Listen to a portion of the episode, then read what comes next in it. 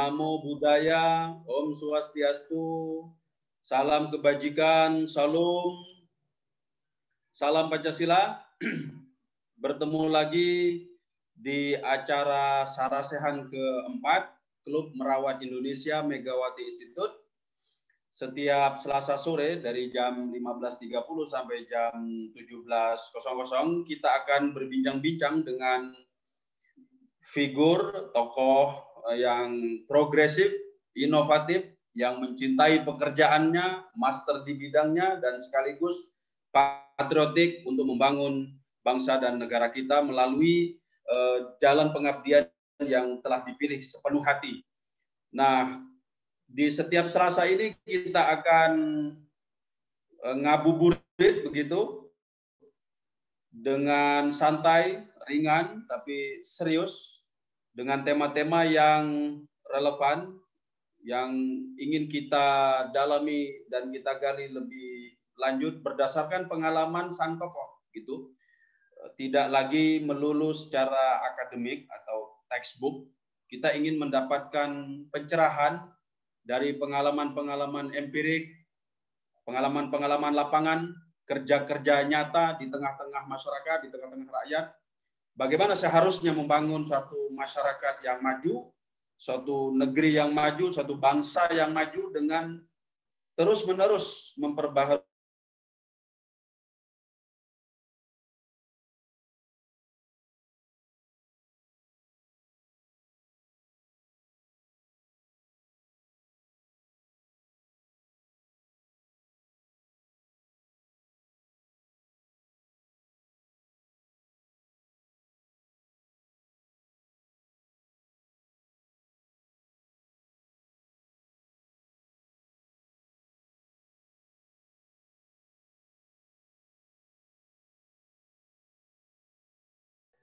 Kali ini bersama saya Teteh Nisa, warga Dipura. Kita panggil Teteh ya. Kayaknya orang Garut ini. Sekalipun kalau di Aceh, gaya bicaranya Aceh. Kalau di Medan, gaya bicaranya Medan. Tapi beliau ini uh, orang Sunda kayaknya tuh. Nah, Teh Nisa sudah berkelana bukan hanya di Sumatera, tapi juga di Kalimantan dan tempat lain. Dan saat ini beliau juga mendirikan satu pesantren ekologi.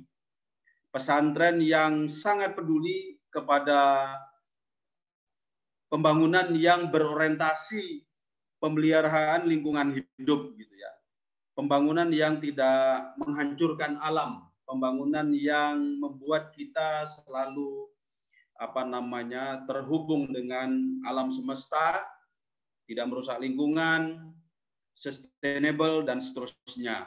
Di samping itu banyak kiprah beliau saya baca di beberapa media yang kita lihat gitu ya di Kompas di media Indonesia kiprahnya dari Aceh di hutan Loser dan seterusnya kebetulan teh saya pernah ke sana saya pernah bawa mobil ya berdua sama driver gitu dari Banda Aceh, terus Melaboh, Tapak Tuan, sampai apa ini Subulu Salam, masuk ke Sumatera Utara, masuk lagi ke Kuta Cane, mandi di apa uh, di aliran Sungai Leser, Sungai Alas ya di sana itu. Oh, bawa mobil lagi nyebrang hutan sampai ke Blangkejeren Ah, jam satu malam tibalah di Takengon dan paginya menikmati danau yang indah gitu. Nah saya kira cerita ini sebenarnya teknisnya lebih ngerti daripada saya. Saya cuma kunjungan biasa sekaligus uh, memenuhi hobi saya untuk melihat uh, alam yang diciptakan Tuhan yang maha indah ini. Nah Teknisa nanti silakan bercerita begitu pengalamannya dan apa saja yang bisa kita petik sebagai pelajaran dan dijadikan inspirasi bagi anak muda kita. Kalau ada slide, monggo dibantu nanti Mas Dida begitu. Dan eh, kita harapkan melalui Sarasehan keempat ini kita dapat sesuatu yang mencerahkan. Bagaimana sih seharusnya pembangunan di tingkat eh, masyarakat, terutama di rural area begitu ya di area perdesaan itu seperti apa sehingga masyarakat juga mampu menjaga hutan misalnya atau sungai tapi juga mereka tetap sejahtera dengan cara mengurusnya yang tepat. Selama ini kalau kita perhatikan kalau ingin sejahtera di perdesaan ya nebang hutan sembarangan gitu ya, e, merusak sungai juga sembarangan yang akibatnya kita bisa lihat banyak banjir bandang ya. Dulu di Bahorok itu juga di daerah sana ya kalau tidak salah ya perbatasan antara Sumut dengan Aceh lalu banjir bandang di Jawa ya juga sudah sering dan seterusnya. Saya kira itu eh, teknisa saya tidak memperkenalkan diri Teteh memperkenalkan Teteh secara lebih lengkap silakan nanti di apa di sela-sela penyampaian bisa disampaikan sendiri eh, apa jejak langkah yang sudah dilakukan. Mangga Teh Nisa waktu free nah, ini forum tunggal ini nggak ada lawannya. Mangga silakan. Nanti kalau apa-apa ada pertanyaan silakan. Oke. Okay. Kita tiktokan saja ya Bang ya. ya. Ini sudah bagus Mas Dida. Suaranya sudah bagus ya. Ya sudah, sudah. Oke, okay, uh, eh, apa namanya? Saya harus mendekatkan diri karena ada suara. Nanti saya mau minta tolong dulu sebentar, dikecilin dulu ya. Oke, okay, uh, Eh, saya senang dengan satu judul yang Mas Bawi berikan, sejahtera tanpa merusak alam. Tapi sebenarnya di dalam pers jadi saya ingin menjelaskan dulu perspektif sejahtera di dalam agroekologi ya karena ekspor saya tuh agroekologi. Jadi eh, apa namanya pertanian berbasis pemulihan ekologi. Nah, eh, saya pikir bahwa uh, sekarang ini pertanian selalu berbasis pada uh, revolusi hijau ya. Revolusi hijau itu kan identik dengan merusak ya. Sangat identik sekali dengan ke, banyak kegagalan. Kemudian akhirnya membangun satu buah sistem namanya agroekologi, antitesis dari revolusi hijau gitu. Nah, sejahtera itu buat saya sangat sederhana. Di dalam perspektif agroekologi itu, sejahtera itu adalah kebahagiaan. Bahagia gitu. E, tanpa konsumerisme yang sangat tinggi gitu. Jadi ya kita tidak membutuhkan mobil gitu, tetapi asal kita bahagia gitu. Sebenarnya agroekologi itu sendiri adalah perlawanan, tetapi dia juga berbasis pada kebahagiaan gitu.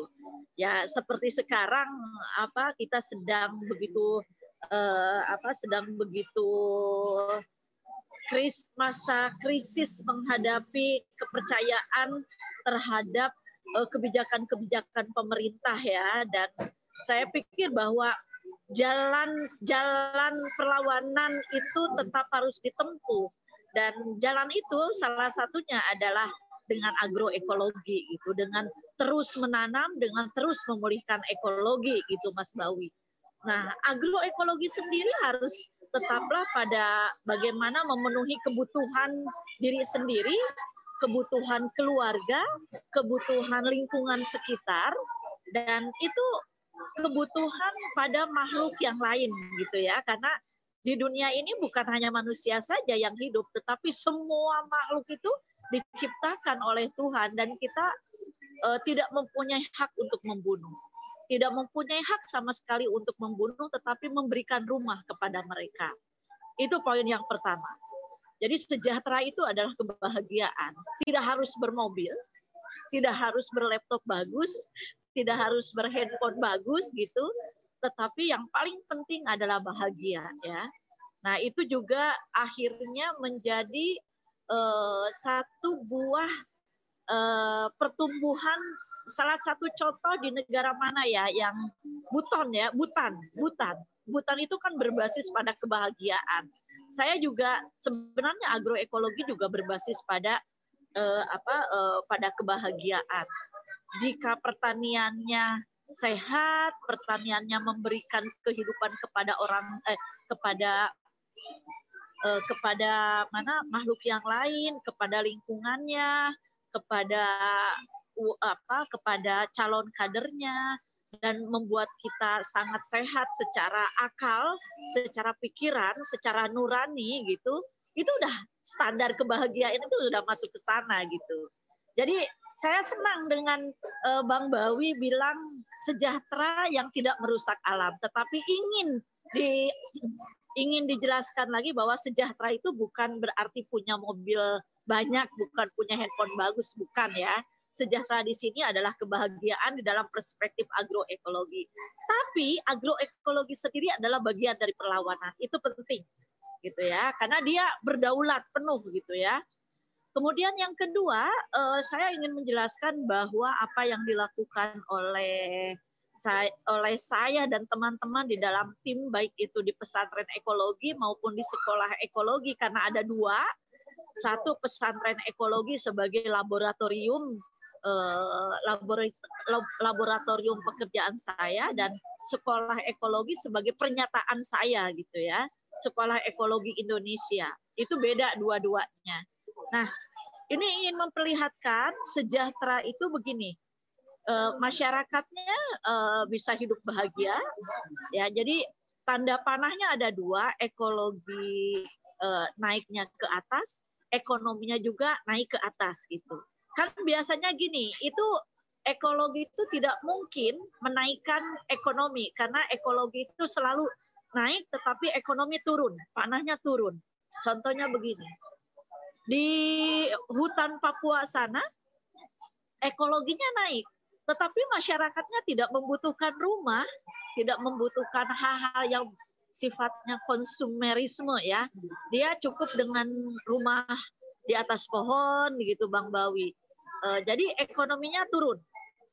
Ya, hanya makan di yang biasa-biasa yang diketemukan saja. Kalau udah madu cukup madu gitu. Ketemu ubi cukup ubi gitu. Tapi ekonominya ke bawah. Kebalikannya kebalikannya lagi ekologinya rusak. Ke bawah panahnya rusak. Tetapi ekonominya naik. Itu pertambangan tuh. Tapi sesaat gitu.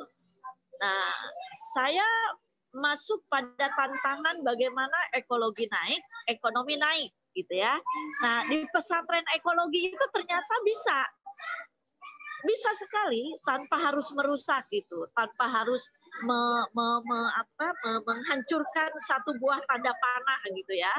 Jadi ekologinya naik, ekonominya naik. Sebenarnya contohnya sangat-sangat sederhana. Contoh-contohnya sangat sederhana sekali. Salah satu contohnya e, kalau di pesantren ekologi itu kan dia perzonasi. Ini nggak banyak kok. Luas lahannya cuma tiga eh, cuma satu hektar ya. 10.000 meter persegi yang menghidupi 30 orang. Yang menghidupi 30 mulut ya dengan catatan sejahtera itu bukan untuk mendapatkan handphone dan bukan untuk mendapatkan apa mendapatkan uh, mobil gitu ya jadi kami tidak punya mobil kami hanya punya motor gitu Bang Bawi Uh, tapi bisa jalan-jalan. Nah, kesejahteraannya itu bahagia karena traveling gitu. Selalu ada saja untuk terbang gitu, untuk apa berbagi pengetahuan di tempat yang lain. Nah, ekologi naik, ekonomi naik itu ada di sana di satu hektar yang kemudian semuanya itu hidup gitu. Tidak ada sejengkal tanah pun e, dianggurkan, semua ditanam. Ya, jadi pekerjaan kami itu sebenarnya menanam dan kami uh, untuk mensejahterakan diri itu kami dalam satu hektar itu perzonasi dia. Jadi basis produksi pertaniannya itu perzonasi. Nah ini zonasi itu penting supaya kita bisa memilah-milah mana yang jangka pendek, mana yang jangka panjang, mana yang jangka tiap hari gitu ya yang bisa dipanen tiap hari dan itu memang dibuat khusus oleh kita. Karena kan sebenarnya agroekologi itu sama dengan permaculture, sama dengan pertanian organik gitu ya, sama dengan kebun talun, sama dengan agroforestry, tapi ujung-ujungnya adalah rahmatan lil alamin. Jadi menghormati, dia menjunjung tinggi toleransi gitu ya. Nah, si zonasi ini penting buat kami karena apa ya? Karena eh, zonasi ini akan mengukur mengukur uh, sejauh mana kebutuhan kita bisa dipenuhi. Uh, contoh begini, zonasi pertama itu pemukiman, rumah-rumah ya, ada asrama, ada apa, ada rumah utama, ada musola gitu ada kamar mandi. Kamar mandi juga karena banyak orangnya jadi dikhususkan gitu dia butuh zonasi yang bagus karena nantinya dia akan ke aquaculture. Nah, kemudian zonasi pemukiman, ada zonasi sawah. Zonasi sawah tuh 4.500 meter persegi. Enggak enggak sampai setengah hektar di kami. Nah, zonasi ini sangat fokus juga kami kami lakukan ya, kami urus zonasi ini zonasi padi sawah ya untuk memenuhi karbohidrat kami sebagai pangan utama, tapi pada pada dasarnya pangan utama kami itu bukan hanya beras, bukan hanya padi. Pangan utama kami itu yaitu karbohidrat itu ada tujuh, ya ada padi, ada beras, ada singkong, ada sukun, ada talas, jagung sampai kemudian uh, ubi-ubian ya ubi manis gitu. Itu talas kami. Kemudian kami juga memakan kacang-kacangan atau labu-labuan ya. Labu-labuan yang sifatnya memang mempunyai karbohidrat seperti labu kuning. Nah labu kuning itu mempunyai karbohidrat kandungan karbohidrat yang tinggi dan kerennya tujuh karbohidrat ini akhirnya bisa menyeimbangkan kadar gula di dalam tubuh kita sehingga kita bisa jalan ke mana-mana tanpa sakit gitu ya. Karena gulanya tidak menumpuk. Gula itu kan kalau terlalu banyak jadi energi berlebih dan kemudian bukan malah jadi energi tetapi malah menjadi apa? Malah menjadi merusak tubuh kita kemudian kita menjadi lemas atau dan sebagainya ya. Nah ha, karena kami konsentrasi juga pada zonasi sawah ini, zonasi sawah ini tidak di ini, tidak di apa, tidak di traktor, tidak dibajak, tidak dicangkul juga kadang-kala. Kalau untuk dicangkul ya diberes-beres aja lah gitu. Nah dia hanya diinjak-injak oleh bebek-bebek yang apa bebek-bebek yang apa eh, bebek-bebek dalam jumlah ratusan gitu kemudian menginjak hidup di sana ee di sana jeraminya tidak dibuang pupuk komposnya juga dibuang rumput-rumputnya juga dibuang dimasuk dimasukin aja ke dalam uh, tanah. Nah kemudian kami menghasilkan pada saat ini ketika pandemik berlangsung, kami mendapatkan hasil karena fokus banget di sawah, kami menghasilkan tiga setengah ton Bang Bawi. 4.500 meter persegi itu 3,5 ton. Itu sebenarnya sedikit ya. Sebenarnya itu sedikit. Tiga setengah ton. Bayangkan untuk 30 orang, tiga setengah ton itu mau diapain. Dan kami sangat tidak menjual hasil padi ini ya. Itu untuk memperlihatkan bahwa kami memang serius mengurus laboratorium ini gitu ya. Nah, zonasi yang lain itu ada seed saving area. Itu untuk penyimpanan benih-benih. Karena kami ini kan lahir dari uh, proses kearifan lokal. Uh, maksudnya bahwa pesantren ekologi ini memang didesain sebagai salah satu sebagai salah satu apa ya salah satu uh, artefak artefak yang tertinggal di budaya Sunda. Namanya buruan bumi. Buruan itu pekarangan bumi itu rumah bumi kecil. Jadi bumi uh, rumah kami itu disebut bumi. Saung-saung kami itu disebutnya bumi. Jadi buruan bumi rumah pekarangan. Ya buruan bumi artinya sama dengan buruan pekarangan eh artinya rumah pekarangan. Nah, rumah pekarangan itu memang salah satu adat istiadat budaya yang sudah ditinggalkan oleh orang Sunda. Ya, jadi kebun pekarangan, buruan itu memburu tempat memburu makanan dari dari apa e, contoh ketika pulang dari e, sawah, ketika pulang dari sekolah itu kami mengejarnya buruan pekarangan buruan bumi itu apa namanya uh, di sana ada banyak sekali makanan ya. Buruan bumi itu ada jambu met apa ada jambu air jambu merah ada mangga ada ciplukan semua banyak sekali ya. Itu orang Sunda tuh. Dan kemudian ayah ibu saya juga uh, me, me, me, selalu mempunyai rumah yang buruan buminya kebun pekarangannya luas dan anak-anak tuh sehat dengan makanan-makanan yang alami. Tidak sekarang ya. Makanan sekarang tuh semua ada di mall gitu ya. E, semua tinggal pergi ke mall. Kalau kami enggak kami disediakan makanan-makanan itu gitu. Sehingga dan itu sebenarnya berpengaruh banget dengan daya kreativitas anak-anak. Sangat berpengaruh banget dengan e, daya tahan tubuh anak-anak gitu.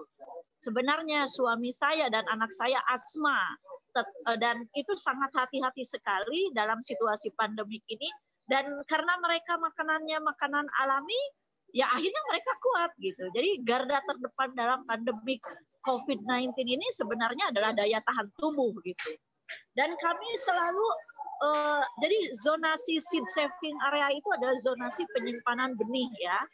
Ada banyak benih yang kami simpan di kebun pekarangan itu hampir 450 jenis tanaman yang kami tanam di area itu ya. Dan orang-orang bisa mengakses bila panen orang-orang bisa mengakses dengan leluasa uh, jika uh, ini juga kami sedang pada pandemi COVID-19 ini pada awal-awal sedang melakukan donasi uh, pemberian benih lokal, benih warisan uh, secara gratis kepada teman-teman senusantara melalui pamong benih ya pamong benih warisan. Nah zonasi yang lain itu adalah aquacultur. Orang Sunda tidak bisa dipisahkan dari kolam ikan, ya tapi nggak dieein itu biasanya selalu ada jamban di atas kolam. Ini enggak diminimalisir gitu ya. Itu zonasi selanjutnya. Nah zonasi yang lain itu ada hutan kecil jadi hutan kecil itu kan kami membutuhkannya untuk eh, rumah burung hantu. Kami membutuhkannya untuk rumah-rumah ular ya. Kami membutuhkannya untuk rumah-rumah burung. Kan, uh, karena burung tupai itu adalah pembawa pembawa biji pembawa biji-biji benih yang sudah sangat apa ya di di ini di apa di di di, di jadi setiap makanan yang dimakan oleh mereka, burung, kemudian apalagi uh, tupai itu selalu yang terpilih gitu. Jadi sudah disortir oleh mereka si burung-burung ini. Dan kemudian mereka makan ee -e di tempat kami di, di, di, di rumah apa di hutan kecil itu yang nggak banyak sebenarnya bukan hutan kecil ya tapi pohon-pohon besar gitu ya pohon-pohon pohon-pohon tinggi yang kemudian jadi tempat mainnya burung dan menjadi tempatnya uh, kehidupan mereka, termasuk ular. Karena kami punya sawah, uh, dulu sawah, sawah kami itu turun terus turun gitu. Nah, ahli untuk mengembangbiakan tikus ini ya, ahli untuk mengembangbiakan tikus ini bukan manusia, bukan manusia, kan kalau manusia itu wah kalau sudah ingin mematikan tikus itu segala cara dipakai ya segala enggak manusia itu bukan bukan ahlinya. Yang ahlinya itu adalah burung hantu dan ular. Maka dia seimbang gitu loh. Maka dia seimbang uh, apa tikus itu kemudian tidak merajalela di tempat kami di mana sawah kami itu harus menjadi andalan kami ya. Nah, zonasi itu penting untuk seperti itu jadi fokus. Nah, zonasi yang lain itu untuk makanan-makanan jangka pendek seperti sayuran-sayuran. Tetapi sebenarnya sayuran-sayuran kami itu ya di zonasi makanan di tiap hari yang harus di, dikonsumsi itu sebagai bahan pangan kami, sebenarnya kami mengacu pada adat budaya orang Sunda juga. Ingat Dayang Sumbi ya, kalau Dayang Sumbi itu kan tidak pernah, uh, dia tidak pernah mengenal apa namanya pasar tradisional. Uh, dia sangat cantik ya. Dayang Sumbi itu cantik, secantik-cantiknya Dewa Dayang Sumbi itu sampai kemudian dia dicintai dan ingin dijadikan istri oleh anaknya. kebayang awet mudanya ya Bang Bawi. saya kalau kalau kalau apa kalau ingat Dayak Sumbi itu ya akhirnya menjadi pegangan buat kami. Nah, waktu itu hutan gitu loh. Waktu itu leweng. Waktu hidupnya Dayang Sumbi itu leweng, bukan kebun yang sekarang gitu. Dan Dayang Sumbi tidak harus merusak. Dayang Sumbi itu sangat tidak konsumtif. Dia hanya makan makanan di wilayah dia. Dan itu makanannya itu superfood. Ya, superfood. Orang sudah susah banget bilang F superfood gitu ya. Nah, superfood itu kita dapatkan dari mana? Ya dari kebun kami gitu. Seperti apa orang sudah tuh kan terkenal, ditinggalkan saja di kebun eh, satu minggu dia terus hidup karena banyak lalap-lalapan ya. Jadi eh, apa namanya eh, si eh, Dayang Sumbi ini eh, makan makanannya apa yang ada di sekitar dia ya dari mulai pegagan. Kalau kami pegagan dijadikan bakwan gitu ya, karena kandungan pegagan itu sangat tinggi. Dia adalah nutrisi buat otak gitu. Kemudian kami juga hanya memakan makanan yang tidak ditanam dengan pestisida yang kuat karena kami sekarang sudah pulih tanahnya dengan cara-cara yang sangat kuno, cara-cara yang sangat tradisional yaitu memakai sistem tree sister. Ya, memulihkan tanah itu dari yang tidak subur menjadi sangat subur tuh gampang. Reduksi aja e, cara dan gayanya hutan. Hutan itu kan tidak pernah dipupuk. Jadi gaya kami ya, gaya kami bertanam itu benar-benar hutan. Nah, e, saya senang sekali dengan hutan di Indonesia dan akhirnya mendalami sekali bagaimana uh, hutan Indonesia hidup tanpa harus ada jamahan uh, tanpa harus ada andil dari tangan manusia gitu. Dan kami mereduksinya gitu. Begitu sampai di sana. Kepanjangan jadi nggak enak juga nih. Bang Bawi. Lanjut aja, lanjut teh, lanjut, lanjut aja. Okay. Belum, okay. masih Oh, oh, masih aman. Ini baru baru 15 menit. Aman. Oke. Okay. Nah, Enggak ya. Gini teh, terutama ya. soal apa uh, apa namanya uh, pengalaman ya tadi sudah sebagian sih sudah disampaikan. Tapi pengalaman satu pengalaman pemulihan, misalnya tadi dari yang enggak alamiah menjadi alamiah. Yang kedua, yang menarik itu misalnya satu hektar 30 mulut itu luar biasa ya, Kang Dida ya. Biasanya eh, satu mulut 100 hektar. Mm -mm. satu hektar teri. Kadang-kadang ya. satu mulut itu 100 hektar, nggak cukup juga. Ya. Nah, jadi eh, dielaborasi lebih lanjut, kira-kira eh, pelembagaannya ya, nanti arahnya bagaimana. Karena bisa aja kan itu dimodifikasi jadi semacam eh, pelembagaan yang bisa dibuat kebijakan, misalnya begitu loh. Tapi nanti dulu lah kita ngomong kebijakan kebijakannya. Yang penting karya Teteh ini yang penting untuk ya. disampaikan Iya, kan gini, uh, sebenarnya kalau kalau kalau kalau satu hektar untuk 30 orang itu uh, jadi se, sat, semua semua sudut-sudut lahan itu tidak ada yang menganggur sama sekali. Kan kalau Sayogyo Institute ya, Sayogyo Institute itu dia apa 5 hektar untuk satu keluarga satu keluarga tuh lima hektar satu keluarga di Jawa itu lima orang ya. Lima orang atau paling banyak delapan orang gitu. Nah kalau kami benar-benar kenapa kemudian uh, ini apa banyak orang yang belajar di kami ya uh, ada banyak S1 uh, banyak sekali yang melakukan penelitian. S2 S3 juga akhirnya me, apa akhirnya menjadi apa menjadi tempat penelitian S2 dan S3 gitu tesis mereka. beberapa teman UGM, beberapa teman-teman UIN Jogja itu uh, tesisnya tesisnya kemudian S2 itu apa? Itu itu ke tempat kami ingin mem, ingin memperhatikan apakah uh, benar uh, pesantren Atorik bisa memberikan makan pada 30 orang gitu ya uh, beda sekali uh, beda sekali dengan apa dengan uh, apa analisisnya Sayogyo Institute yang 5 hektar untuk satu keluarga. Gini, bayangkan 4.500. Jadi gini, cara-cara yang paling penting itu adalah cara-cara bagaimana menekan biaya produksi uh, sangat rendah. Biaya produksi pertanian. Kalau petani di Indonesia itu kan biaya produksinya kenapa ditinggalkan ya? Kenapa ditinggalkan uh, apa uh, pertan dunia pertanian itu karena memang biaya produksinya sangat tinggi gitu. Dan saya pikir ketika ber, banyak membaca dari berbagai literatur itu sebenarnya menyesatkan. Nah, sesat pikir gitu. Pertanian yang biaya produksinya tinggi. Dan saya sebenarnya belajar dari banyak orang.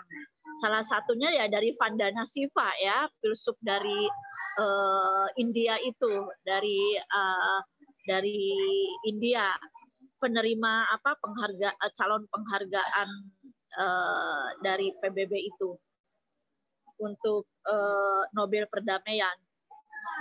Nah, Vandana saya tinggal di Vandana Siva di asrama beliau belajar sampai sekitar dua bulanan ya belajar langsung kepada beliau secara terus menerus setiap jam hidup dengan mereka hidup dengan para pengurusnya jadi uh, saya juga belajar dari uh, Fukuoka ya uh, satu bukunya yang paling uh, viral itu namanya Revolusi Sebatang Jerami. Tapi saya juga belajar banyak dari abah-abah saya di kampung. Abah-abah saya ini kan menceritakan tentang bahwa dulu itu tidak ada pupuk NPK, dulu itu tidak ada insektisida, tapi kenapa dan dulu itu masyarakatnya sangat kuat, sangat sehat gitu ya. Dan jarang sekali uh, jarang sekali gagal panen. Nah, dari sana saya belajar belajar sekali untuk uh, pemenuhan kebutuhan pangan kami, memberikan mulut terhadap 30 orang itu gitu. Jadi sebenarnya yang pertama itu adalah meng, apa, memulihkan tanah, memulihkan tanah sehingga tanah ini bisa sangat berproduksi tinggi. Contoh sawah kami ya, sawah kami ini sebenarnya kalau dilihat dari Profesor Dwi Andreas, itu pemilik Bank Beni, itu lebih keren beliau ya e, cara bertaninya. Karena saat 400 e, apa setengah hektar itu bisa 4 ton sampai 5 ton itu. Nah, kalau kami 4.500 itu rendah 3 3,5 ton itu sangat rendah itu terhitungnya. Jadi bayangkan 30 orang mau memakan tiga setengah ton itu bagaimana Bang Bawi? Mas Dida, itu apa kemudian ditimpah lagi makanan kami bukan hanya padi makanan kami bukan hanya beras.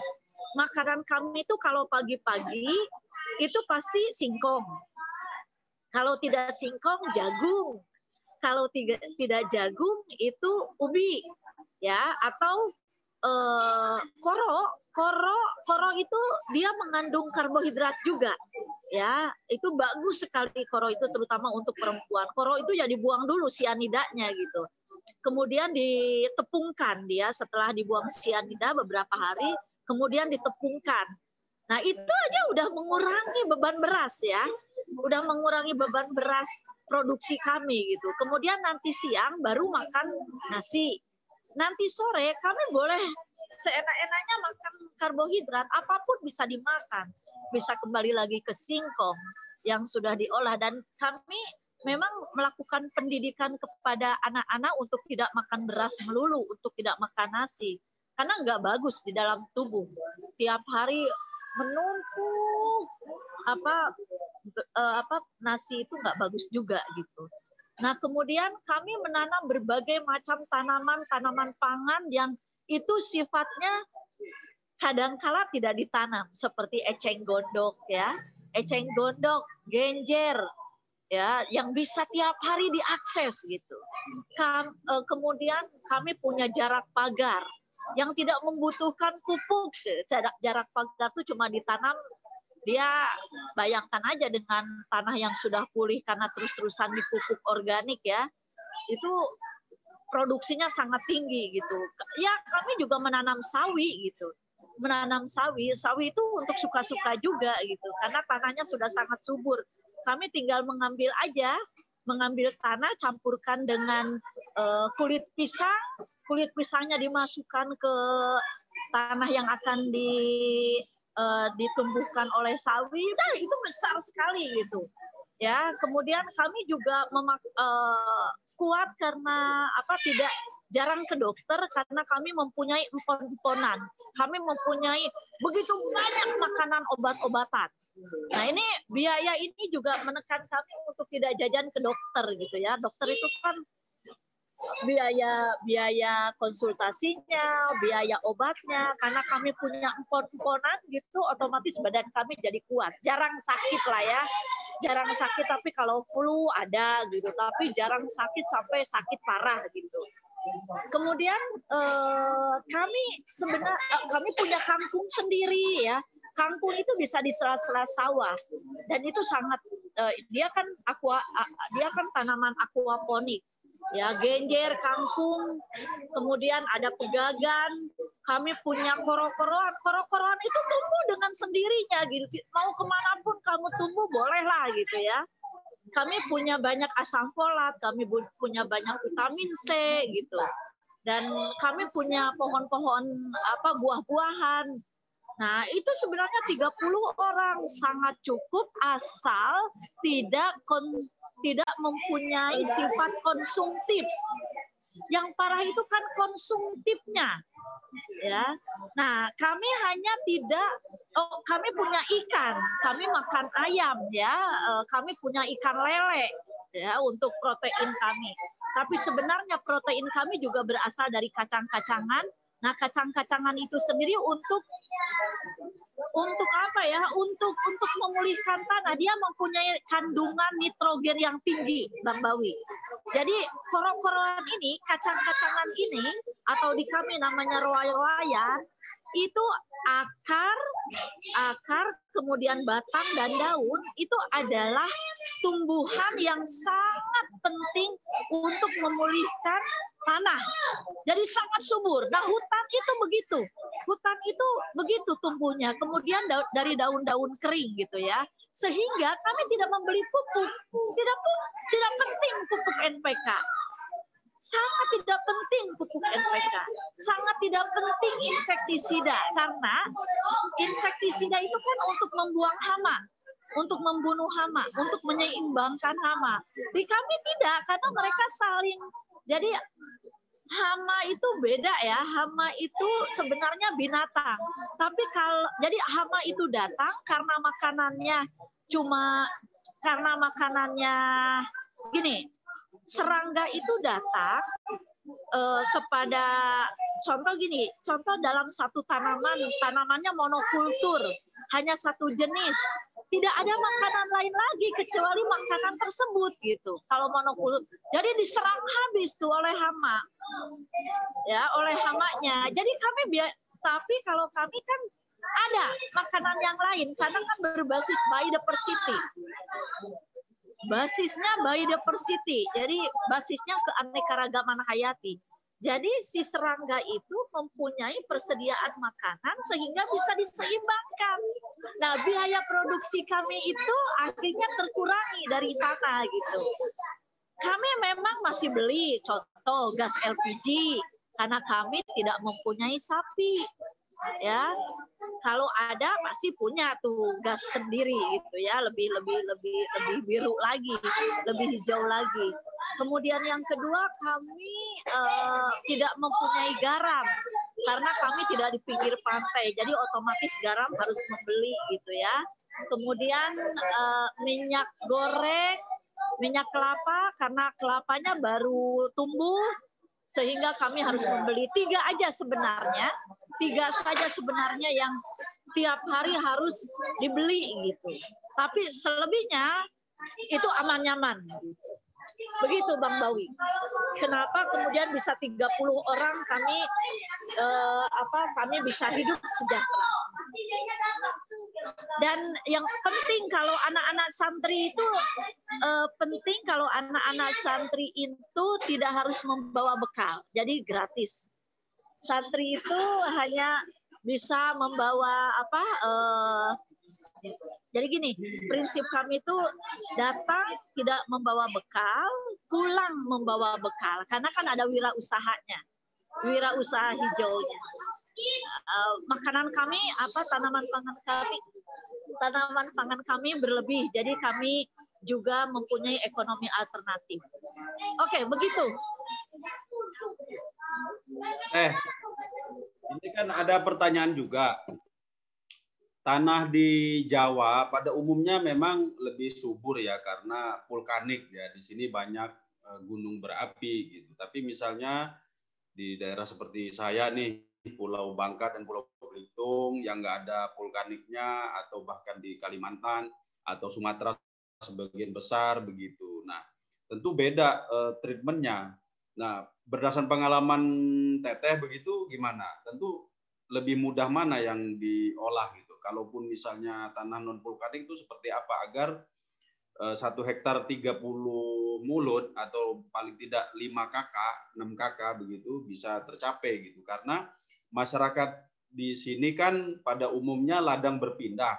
Sehingga ketika pindah eh, ketika sudah jadi kebun ditinggal jadi hutan lagi pindah lagi seterusnya. Dan itu untuk memulai lahan lagi dia harus mengeluarkan modal yang cukup banyak gitu Nah, bagi saya juga kepikiran gimana agar dari ladang berpindah itu menjadi ladang menetap. Perlu strategi seperti apa karena tingkat kesuburan lahannya beda. Misalnya saya tadi pagi itu tadi pagi nih sebelum kita mulai sarasehan itu juga ngurus lahan. Itu kan lahannya asapnya tinggi. Harus saya taruh kapur dulu atau gimana teh? Masih punya kearifan lokal tersendiri loh, Bang Bawi.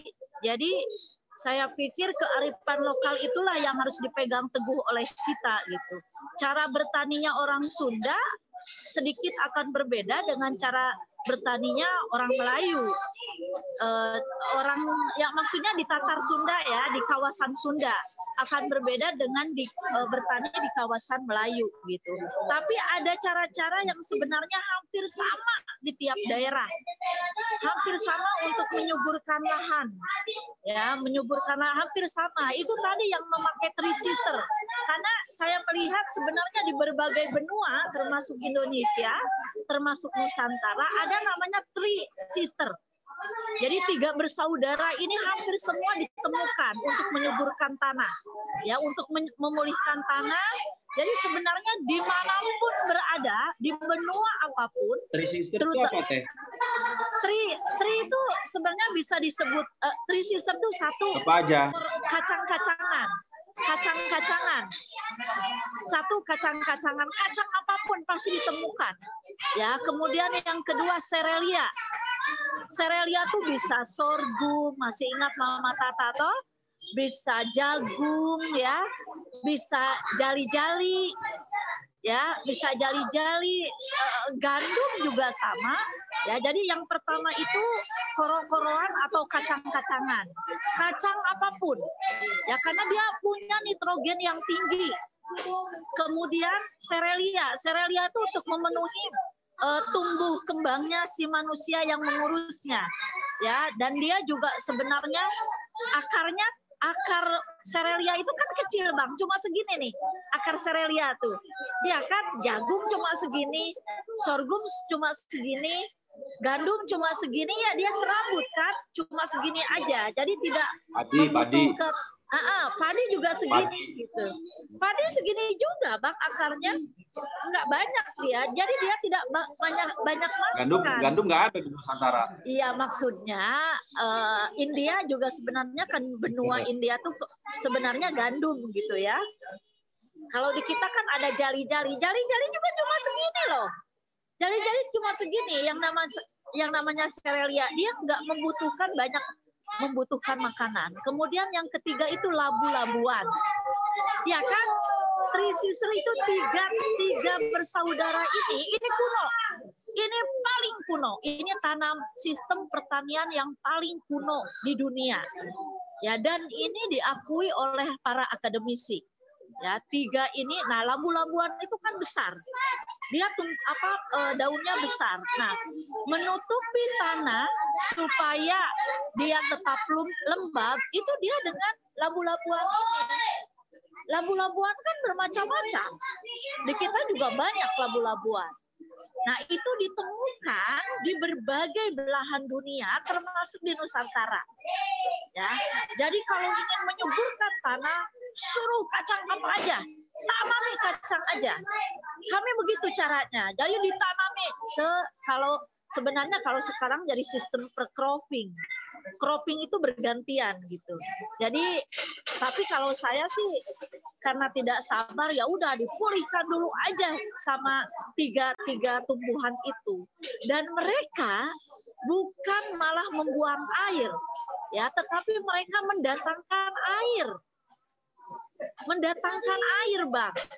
Bayangkan Labuan, Labu Kuning, Abang nggak usah makan. Jadi serelia itu karbohidrat apalagi uh, gandum eh uh, kok gandum? Apa labu kuning itu karbohidrat.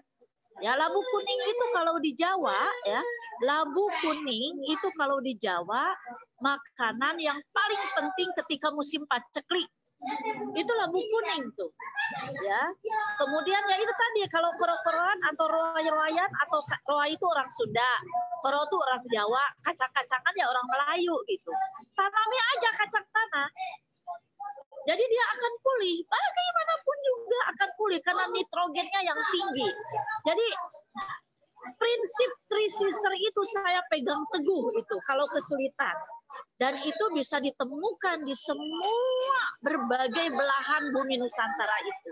Udah cukup makanan kita dengan Three Sister itu, Bang. Ya, kecuali kalau ingin makan sop yang enak, mungkin ya itu juga kan ada insektisida sama pestisidanya. Kentang itu kan mahal juga. Begitu, Bang. Itu yang prinsipnya, prinsip utamanya. Jadi pekerjaan saya tuh sebenarnya membalikan pikiran-pikiran petani Indonesia. Kalau petani Indonesia itu ya memupuk sebanyak-banyaknya dengan pupuk NPK. Kalau saya memupuk se eh, sebanyak-banyaknya membuat pupuk sendiri. Begitu, Bang. Mantap. Ini saya langsung ada pertanyaan nih dari teman-teman nih. Tadi dari klub baca bergerak. Ini Pak Misbah kalau nggak salah ini tadi pertanyaan itu. Uh, ada juga pertanyaan dari Mbak Retno Wulandari. Jadi kalau di India itu kan ada gerakan swadesi ya. Uh, apa namanya? Uh, diproduksi sendiri, dinikmati sendiri hasil usahanya. Eh, nah, bagaimana eh, model kepemilikan lahan ya yang tepat di desa-desa gitu. Misalnya dulu di transmigrasi itu kan minimal dua hektar gitu di Lampung ya. Tapi kita lihat kemudian banyak juga orang sudah transmigran ke Lampung, dia transmigran lagi ke tempat lain gitu. Karena di daerah transmigrasinya malah nggak mendatangkan kesejahteraan. Jadi kalau di kampung saya kalau ditanya orang Jawa itu bukan Jawa dari Pulau Jawa, orang Jawa dari Lampung yang dulu transmigran loh kok transmigran lagi. Maksudnya eh, apakah di sana tidak terjadi apa ya, tidak terjadi swadesi ya misalnya begitu. Lalu eh, banyak juga lahan di desa itu dimiliki orang kota gitu ya dilimin orang kota, kemudian ya di diolah ya sama orang desa, hasilnya ya nggak seberapa, dan ternyata eh, itu hanya memperkaya, mempertebal kantong orang kota tersebut. Nah ini seperti seperti apa sih pola yang pas ya? Karena kalau di Jawa itu kita lihat sawah-sawah juga dimiliki orang desa ya. Jangan-jangan Mbak Retno ini yang bertanya juga punya nih sawah di kampung. iya bang. Sawah orang tua. Iya bang, itu masalahnya kan di kebijakan agraria bang. Bukan kalau aku kan ranahnya dulu memang ngomongin tentang reforma agraria karena aku adalah pemimpin daripada Serikat Petani Pasundan. Ya, aku adalah salah satu uh, pemimpin di Serikat Petani Pasundan di mana advokasinya itu adalah advokasi konflik-konflik tanah di uh, Jawa Barat ya, di tanah Parahyangan ya itu masuknya memang ranahnya ranah kebijakan agraria. Sebenarnya kan itu itu berkaitan sekali dengan keinginan politik para pemangku kebijakan ya.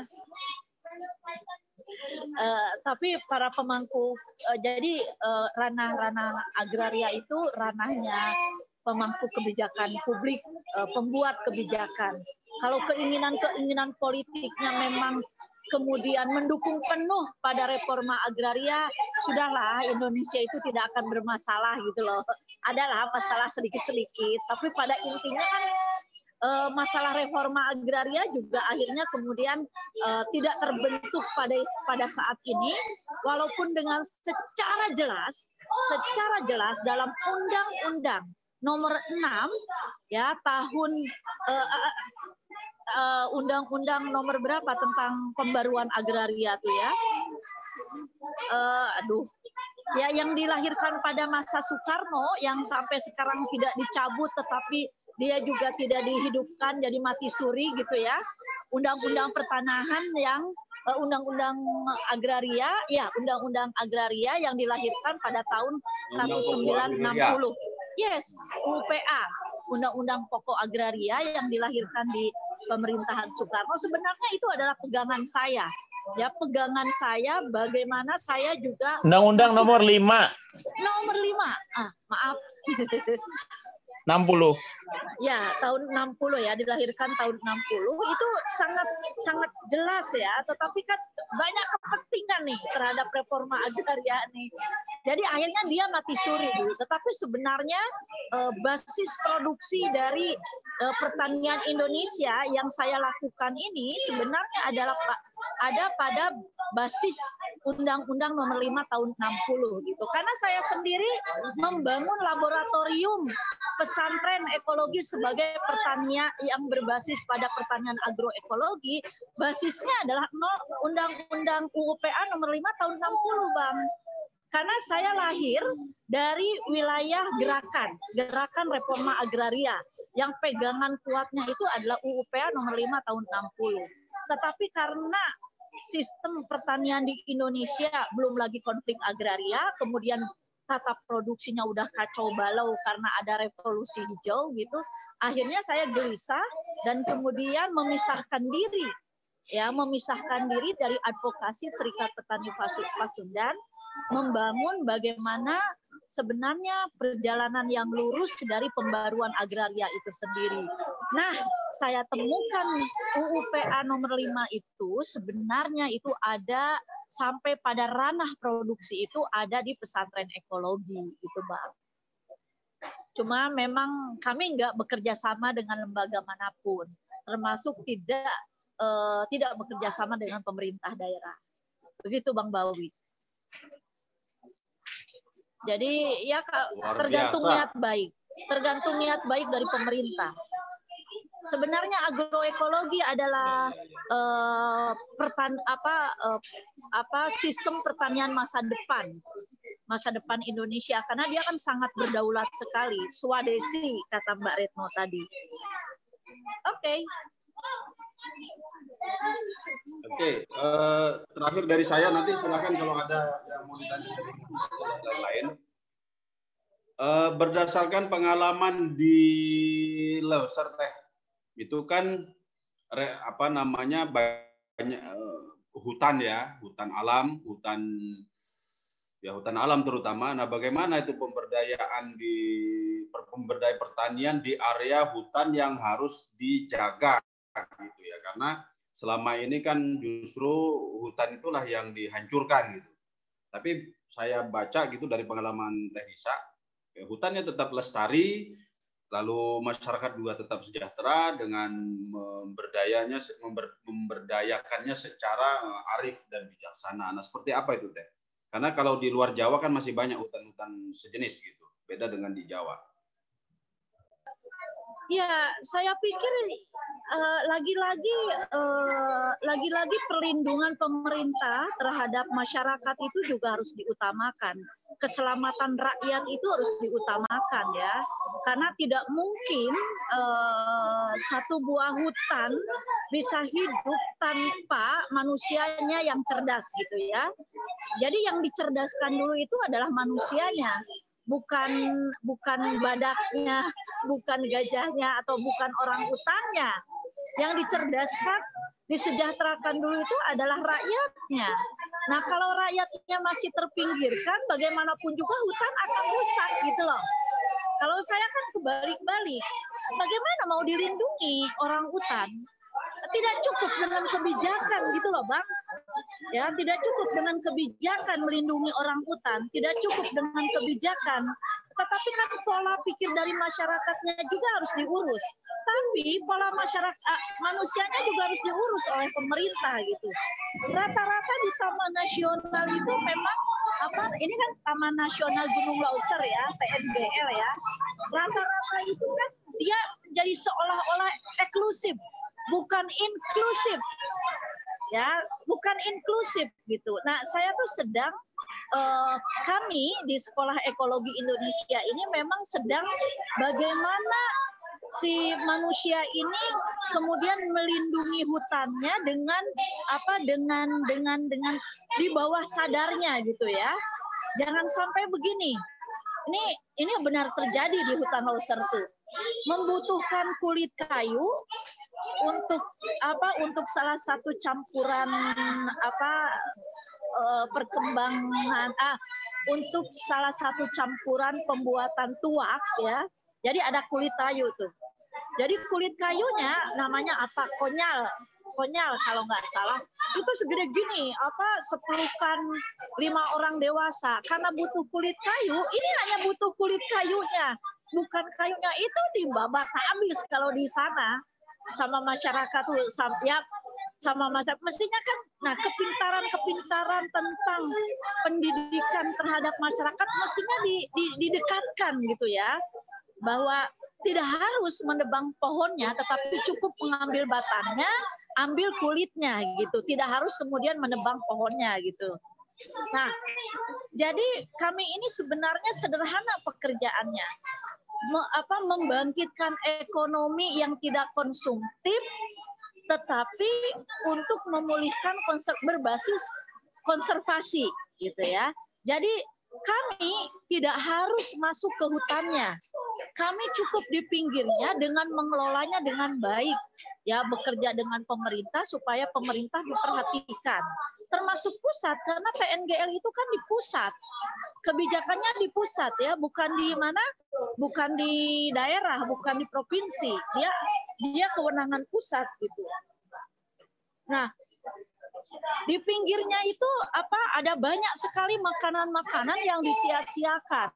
Ada buah mancang ya, eh, ada buah mancang, kemudian ada pala, ada eh, apa? Ada pala, ada banyak sekali tanam tanaman-tanaman yang bisa kita olah untuk mereka. Jadi konsumsinya basis konsumsi dulu, basis konsumsi keluarga mereka dulu yang dibuat, ya, yang dipulihkan dulu. Baru setelahnya itu kita akan membuat ekonomi alternatif melalui pengolahan.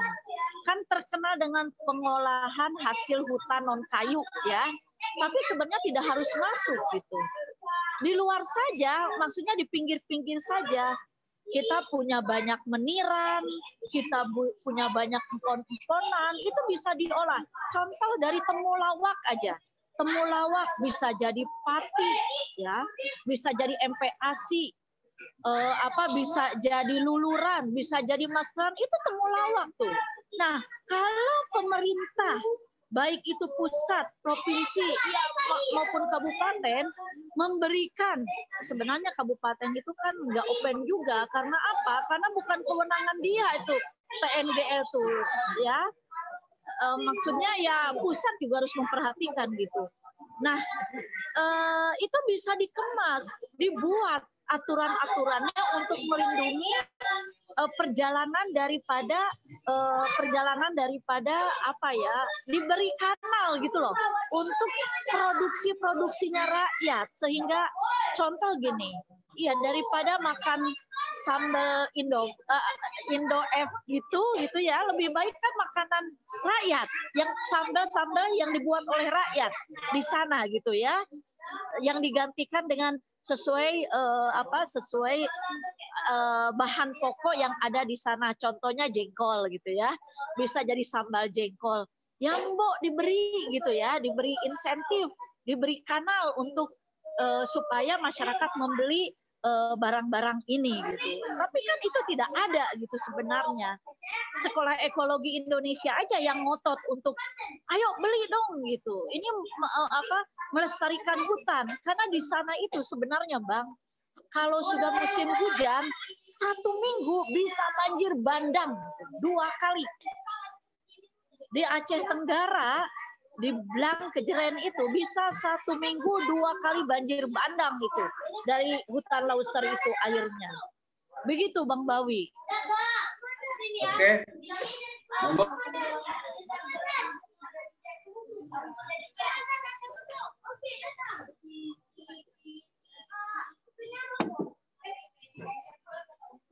Bang Bawi di silent. Oh iya ya. Silakan Mas Dida.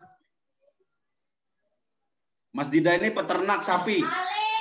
Wah. Penyumbang emisi gas, eh, emisi karbon. ya saya ini uh, oke okay. uh, saya mau ini tanya sih uh, kalau saya lebih ke pesantrennya teknis lebih ke pesantrennya karena saya kan memang orang pesantren sebenarnya. Jadi ke keluarga juga punya pesantren di eh, di Banten, Pandeglang, di Rangkas.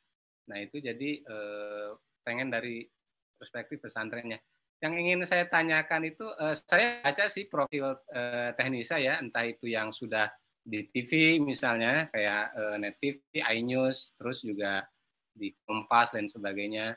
Nah yang eh, yang saya bikin saya penasaran itu bagaimana cara membagi waktu para santri ya. Yang namanya pesantren itu kan identik dengan kitab kuning, gitu, belajar agamanya gitu ya. Nah, dalam perkembangan zaman itu, dalam perkembangan zaman, memang pesantren juga punya varian sih.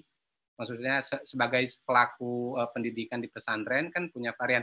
Ada pesantren misalnya yang fokusnya di sastra juga ada, di budaya ada Lalu model-model pesantren yang memang e, menyeimbangkan antara e, kurikulum nasional dengan kurikulum e, neg, apa pesantrennya juga ada gitu. Jadi memang beda-beda seiring perkembangan zaman.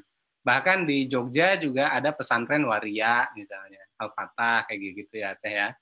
Nah, eh, khusus di pesantren atorik ini eh, bagaimana itu eh, apa namanya pembagian waktu para santri agar tetap gitu ya melakukan tradisi eh, kitab kuning belajar yang pesantren-pesantrennya terus juga pengamalan kan sebenarnya bertaninya itu kan sebagai bentuk pengamalan karena kan jujur banyak sekali kitab kuning gitu yang memang menganjurkan kita itu kan untuk apa namanya bersahabat dengan alam dan lain sebagainya.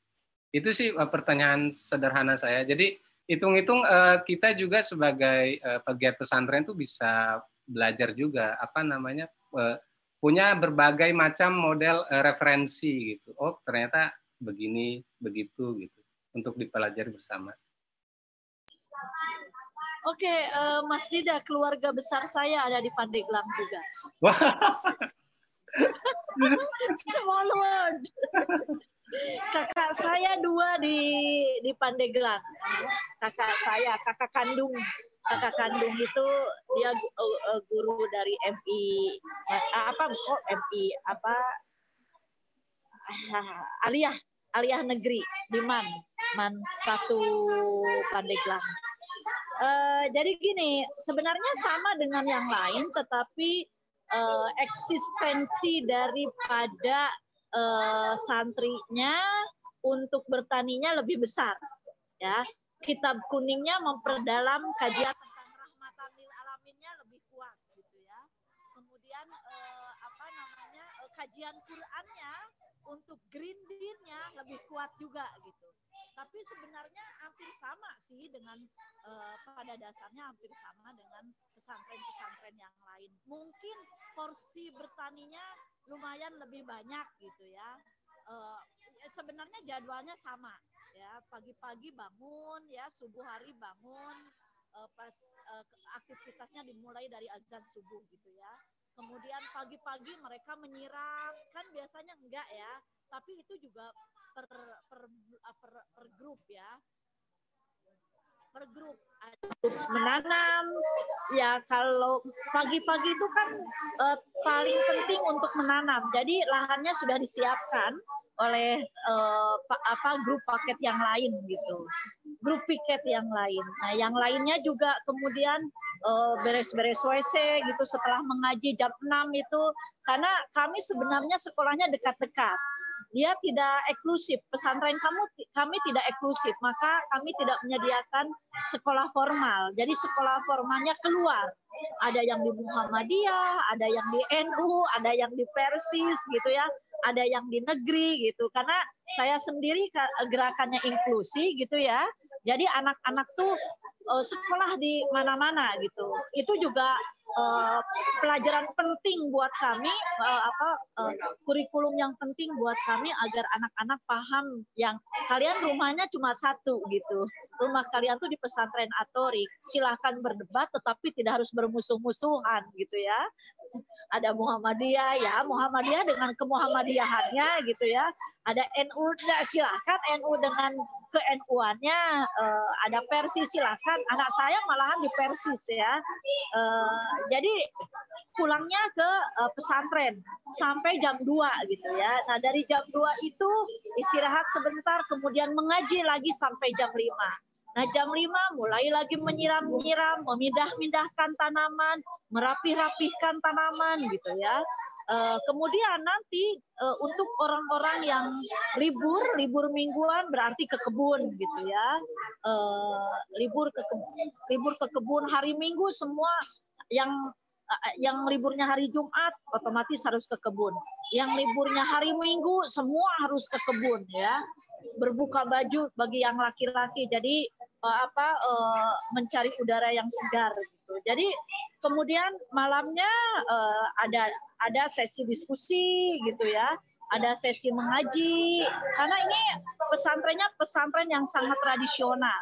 Jadi kiai e, menggur apa mengajar anak-anak mahasiswa dan anak-anak SMA, nanti anak mahasiswa, anak kuliah mengajar anak-anak SMP dan SD gitu seperti itu apa pesantren tradisional. Tapi memang kajiannya lebih banyak tentang green bean gitu ya, agama yang hijau, eh, agama yang rahmatan lil alamin gitu.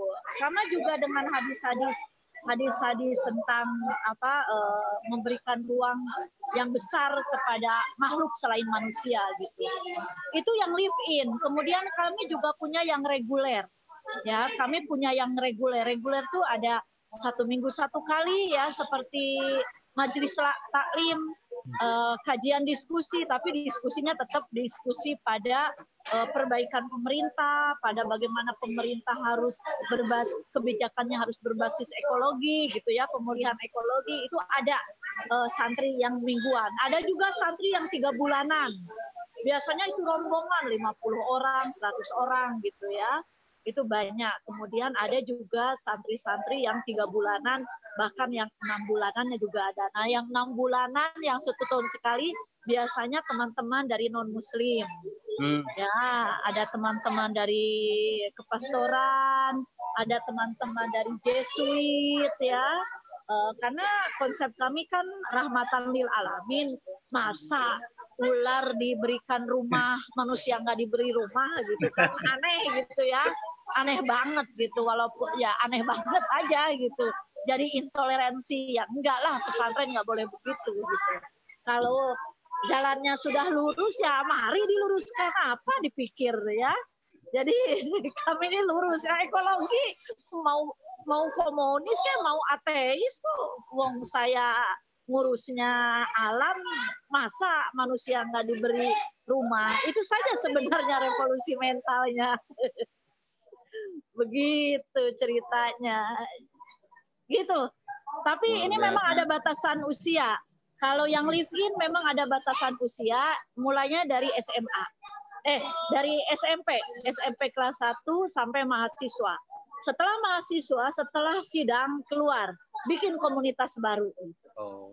komunitasnya rata-rata anak-anak alumni-nya pesantren Ator itu mempunyai komunitas hijau juga. Maksudnya berbasis pada pemulihan ekologi. Pekerjaannya menanam aja. Karena itu memang uh, apa ideologinya kuat untuk uh, toleransi, kuat untuk pemulihan ekologi. Begitu. Kalau Mas Dida, Kang Dida. Apa namanya? Uh, itu maksudnya alumni yang yang live in itu yang kuliah itu dari berbagai daerah atau? Iya, iya. Oh. Dari berbagai daerah yang yang 30 orang. Karena kan gini, kenapa 30 orang tidak lebih teknisa? karena kecukupan dari lahan satu hektar itu hanya untuk 30 orang. Lebih dari 30 orang kacau. Kami harus membeli dari luar. Sementara di kami itu tidak ada uang cash. Uang cash. Saya pergi nggak uang cash, saya dibayari sama Bu Puni. Ibu Puni kan sering membantu saya sumber itu. Sebenarnya nggak ada uang cash. Sangat nggak ada uang cash uh, Kang Dida.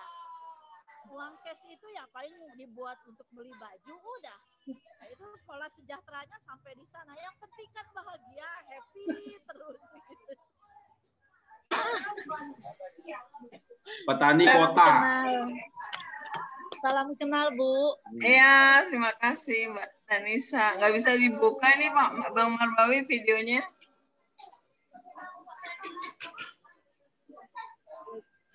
Langsung aja nggak apa-apa, nanti keluar sendiri nanti gambarnya. Oh ya udah.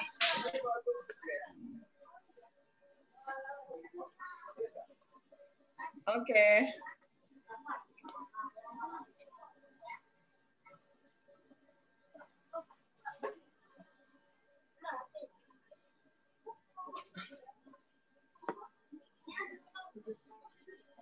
Silakan Mbak.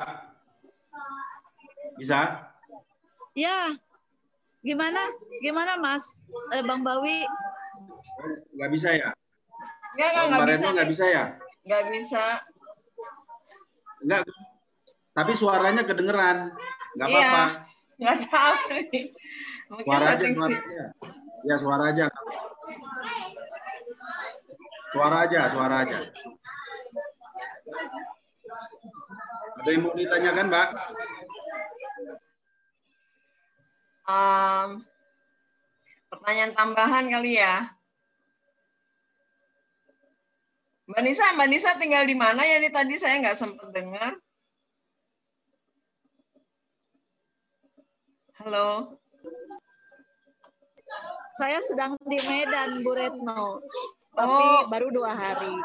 Oh. Saya saya Garut, Bandung, Bandung cuma transit, terbang ke Medan, Medan cuma transit, kemudian setelah itu ke ini ke Kutacane di Aceh oh, Tenggara.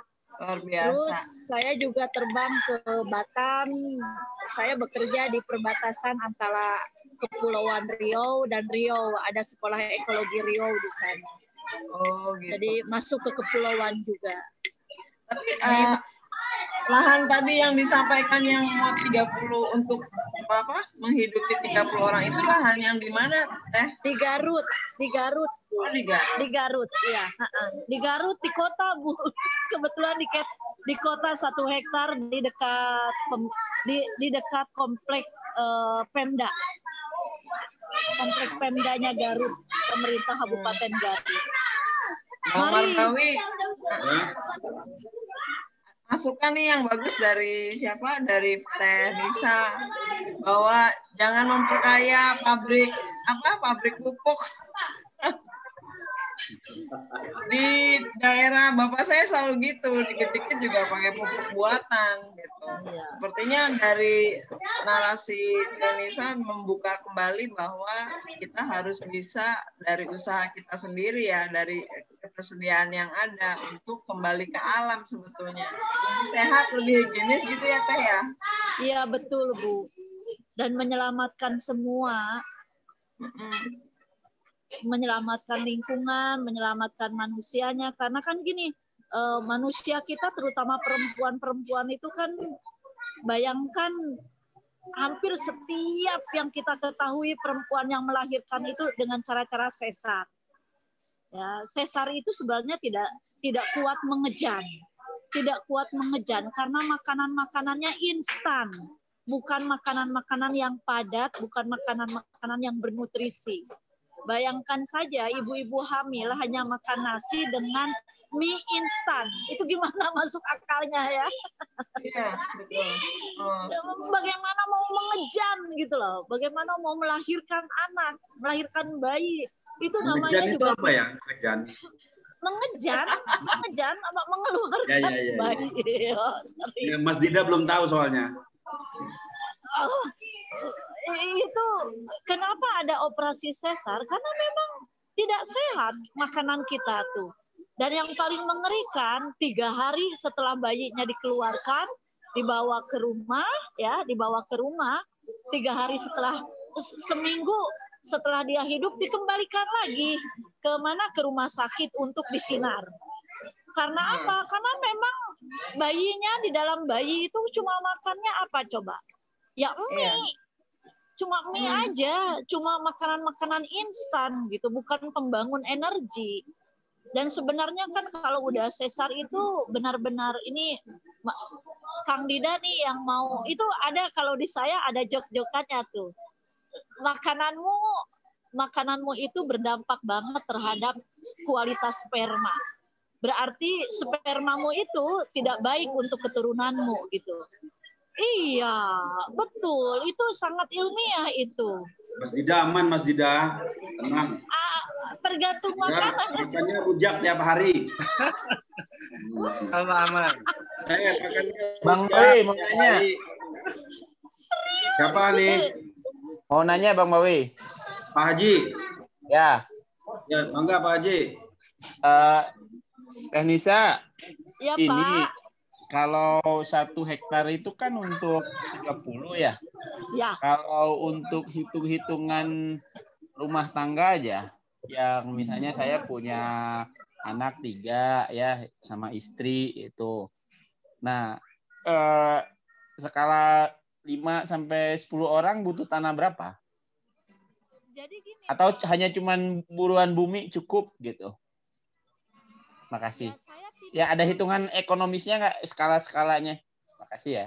Uh, ini jadi PR saya juga ya. Uh, sebenarnya yang paling Teh suaranya kecil teh. Aku nggak tahu. Sebentar. Ini ada. Ini ada nggak? Ya udah udah. Uh, ada telepon masuk. Uh, gini. gini uh, 30 sebenarnya kan gini uh, saya berusaha untuk menyediakan seluruh tanaman pangan dari mulai uh, kebut utama kebutuhan dapur ya di sekitar saya. Itu bisa yang penting itu kan bawang bawang daun tidak membeli gitu ya. Uh, bawang merah tidak membeli ketumbar tidak membeli itu yang berat di ibu-ibu tuh. Itu yang paling berat di di kelas rumah tangga. Ya yang kecil-kecil itu. Kemudian apa eh, sayur-sayuran tidak membeli. Nah itu saja yang paling penting standar saya. Ya standar saya sebagai ibu rumah tangga dan itu bisa dicukupi gitu. Dari satu hektar uh, saya tidak membeli beras. Utama penting untuk tidak membeli beras karena beras itu yang paling besar di dalam pengeluaran rumah tangga ya. Nah itu tuh biaya biaya saya untuk ke dapur itu hampir 75 persen ya. Yang 25 persennya kebanyakan adalah uang sekolah tapi 75 persen itu makanan orang nih. Makanan yang tiap hari makan terus gitu. Ngunyah ngunyah ya lamun cek orang Sunda mah Dida hak benue dahar gitu. Apalagi bacakan bacakan eh bacakan itu itu rahasianya Kang Dida sama Teh Nisa bancakan piknik di depan rumah gitu ya bancakan aja terus tiap hari asal bancakannya tidak membeli aman itu Pak aman sekali. Jadi uh, saya tidak menghitung secara ekonomi, tapi saya menghitung secara uh, pengeluaran uh, keluarga, pengeluaran saya sebagai ibu rumah tangga. Jadi itu, pokoknya saya tidak boleh membeli bawang daun, tidak boleh membeli lajak, lajak Laos, tidak boleh membeli apa beras utama, tidak boleh membeli kunyit, tidak boleh membeli sereh, serai, tidak boleh membeli daun salam. Kan daun salam aja dibeli kalau sekarang. Nah, itu itu itu standarnya, Pak. Itu standarnya. Karena standar itu yang membuat para perempuan stres ya. Kalau tidak ada bisa ngamuk-ngamuk gitu. Jadi saya pergi-pergi selesaikan dulu logistiknya gitu. baru bisa pergi baru bisa berteriak-teriak marahin Bang Bawi. Marahin Kang Dida bisa tuh. Protes protes tuh enak sekali. Okay. saya ya. Masih ada teh? Ya. Teh. Uh, kita sekarang jam lima. Nah, barangkali ya. kita maksimal lima lima belas. Uh, sekarang minat generasi muda untuk ya meng, apa namanya ya membangun kesejahteraan pribadi lah anggaplah begitu ya melalui dunia pertanian relatif menurun ya sejauh dari data yang ada sekalipun kita punya teman.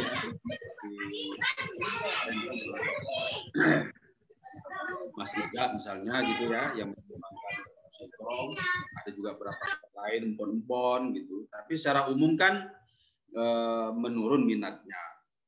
Nah sebenarnya dengan agroekologi itu bisa kita ini kita kita jadikan apa e, sumber inspirasi bagi generasi muda ya, untuk meningkatkan kesejahteraan melalui uh, agroekologi misalnya.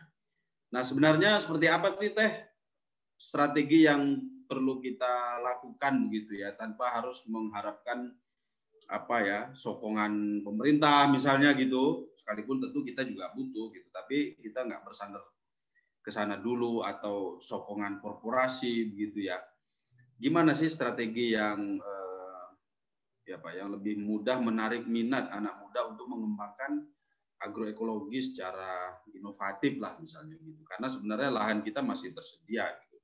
Kalau misalnya orientasinya semua ya ke urban lalu jadi pegawai lalu jadi atau buruh perkebunan perusahaan perkebunan ya kita sudah bisa menakar kesejahteraan seperti apa eh, yang akan diperoleh. Ya, eh, lagi-lagi ini kan dibutuhkan perhatian khusus dari pemerintah untuk anak-anak muda gitu ya.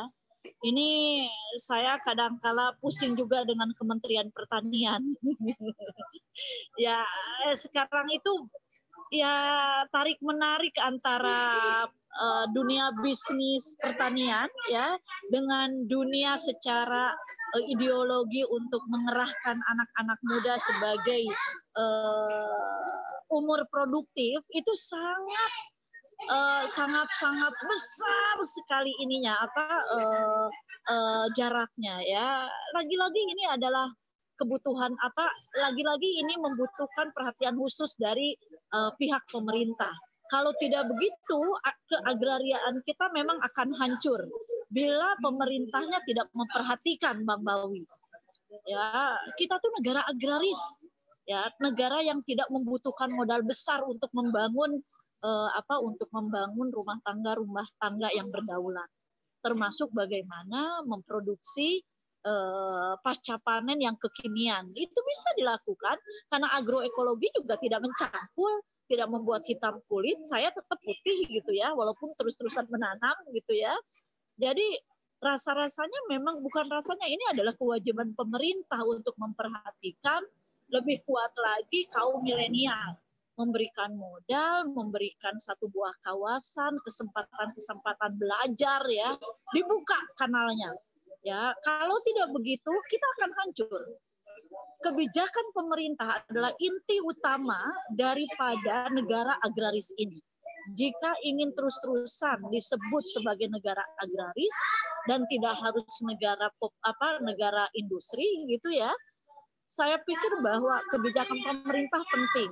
Nah, strateginya memang akhirnya ada di kelas tengahnya, di kita, di tingkatan kita, mencari jalan-jalan keluar yang sangat kekinian, yang agroekologi itu sebenarnya kata-kata kuno, kata-kata yang sangat tradisional, kata-kata yang kampung sebenarnya. Tapi karena situasinya ada di wilayah kekinian, jadi makanya namanya jadi agroekologi. Sebenarnya dia berbasis pertanian yang ramah lingkungan gitu. Tapi kan kita harus mengikuti anak-anak santri ini supaya anak-anak santri ini uh, mencintai uh, pertanian dan terbukti kok mereka benar-benar mencintai. Hampir semua alumni pesantren ekologi itu pulang ke kampung, bukan tinggal ke kota. Balik ke kampung membangun desanya sebagai basis produksi mereka. Begitu Mas Bawi. Ini sepertinya okay. Megawati Institute harus ada apa uh, kamar khusus buat agroekologi. ya. Eh, okay. enggak ya. nih sebelum ditutup ya, uh, Teteh barangkali ada closing statement gitu ya, yang bisa kita jadikan uh, inspirasi bagi kita semua. Ya, kita tutup nanti. Baik, uh, Mas Bawi, uh, omnibus law, omnibus law sudah disahkan. Ada ranah perlawanan di sana. DPR memberikan kesempatan untuk melawan buat kami gitu ya. Tapi melawan dengan cara-cara yang bahagia tentunya. Karena agroekologi sendiri adalah cara-cara melawan dengan mudah, dengan sangat bahagia, eh, dengan cara-cara yang sangat tidak merusak, tetapi dengan cara-cara yang sangat berdaulat dan terhormat. Itu agroekologi. Jadi mari melawan ketidakadilan.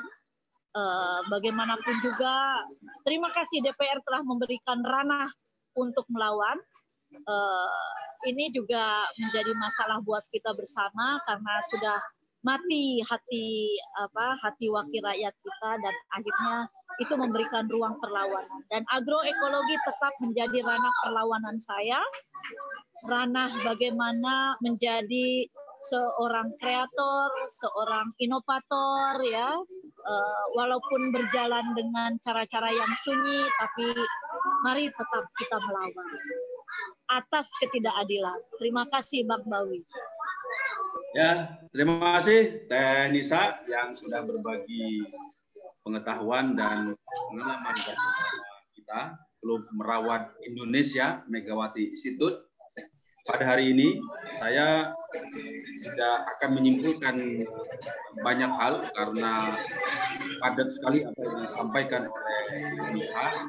Yang saya tangkap yang paling penting adalah uh, satu misalnya hal trisister kalau kita punya kecukupan yang signifikan dari three sister yaitu uh, umbi-umbian, lalu sereal, eh, kacang-kacangan, sereal dan labu-labuan gitu ya. Melon tuh masuk ya teh ya, labu-labuan ya. Ya. Jadi nah selama ini sebenarnya itu sudah juga ditanam oleh sebagian petani tapi secara apa memberikan produktivitas yang cukup itu yang utama mereka. Nah, yang kedua, ke depan tentu strategi agroekologi itu menjadi pilihan yang penting untuk kita lakukan agar eh, ekonomi tetap berlanjut tanpa harus menghancurkan lingkungan hidup ya menghancurkan alam karena sekali alam hancur, maka biaya pemulihannya sangat besar dan itu menuntut kos yang besar pula dari eh, kita semua, bukan cuma dari masyarakat juga, tapi juga dari negara. Nah, tentu saja di dalam proses untuk apa namanya membangun agroekologi yang yang lebih dahsyat, yang lebih mantap, kita butuh dukungan terutama dari pemerintah sebagai pembuat kebijakan publik sehingga eh, hasil hasil pertanian dari lahan-lahan yang semakin terbatas karena pertambahan penduduk yang juga semakin cepat hasilnya semakin meningkat begitu ya. Saya baru apa namanya baru dengar juga satu hektar bisa 5 sampai 6 kakak untuk eh, apa nama untuk survival bahkan bisa lebih yang lebihnya itu bisa dijadikan uh, komoditas yang bisa dijual dan bisa ditabung untuk misalnya kesehatan dan pendidikan dan lain-lain.